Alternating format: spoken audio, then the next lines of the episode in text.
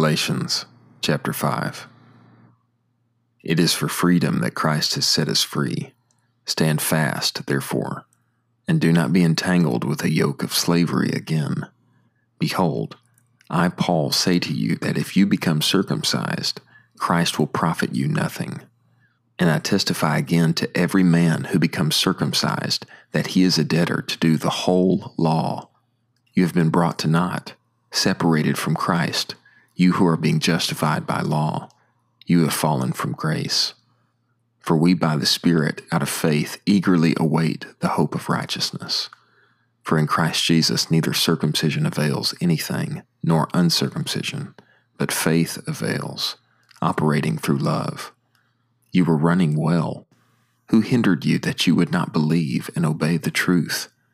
This persuasion is not of him who calls you. A little leaven leavens the whole lump. I am confident in the Lord concerning you that you will be of no other mind, but he who is stumbling you shall bear the judgment, whoever he may be. But I, brothers, if I still preach circumcision, why am I still being persecuted? Then the stumbling block of the cross has been annulled. I wish that those upsetting you would even cut themselves off, for you were called for freedom, brothers.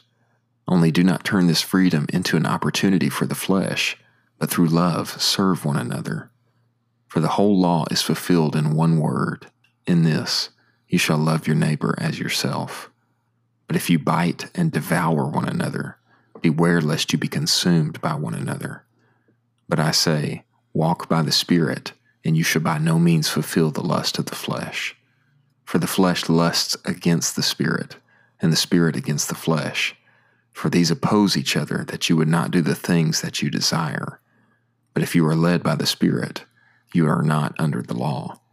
And the works of the flesh are manifest, which are such things as fornication, uncleanness, lasciviousness, idolatry, sorcery, enmities, strife, jealousy, outbursts of anger, factions, divisions, sects, envyings, bouts of drunkenness, carousings, and things like these, of which I tell you beforehand, even as I have said before that those who practice such things will not inherit the kingdom of God. But the fruit of the Spirit is love, joy, peace, long suffering, kindness, goodness, faithfulness, meekness, self control. Against such things there is no law. But they who are of Christ Jesus have crucified the flesh with its passions and its lusts. If we live by the Spirit, let us also walk by the Spirit. Let us not become vainglorious, provoking one another, envying one another.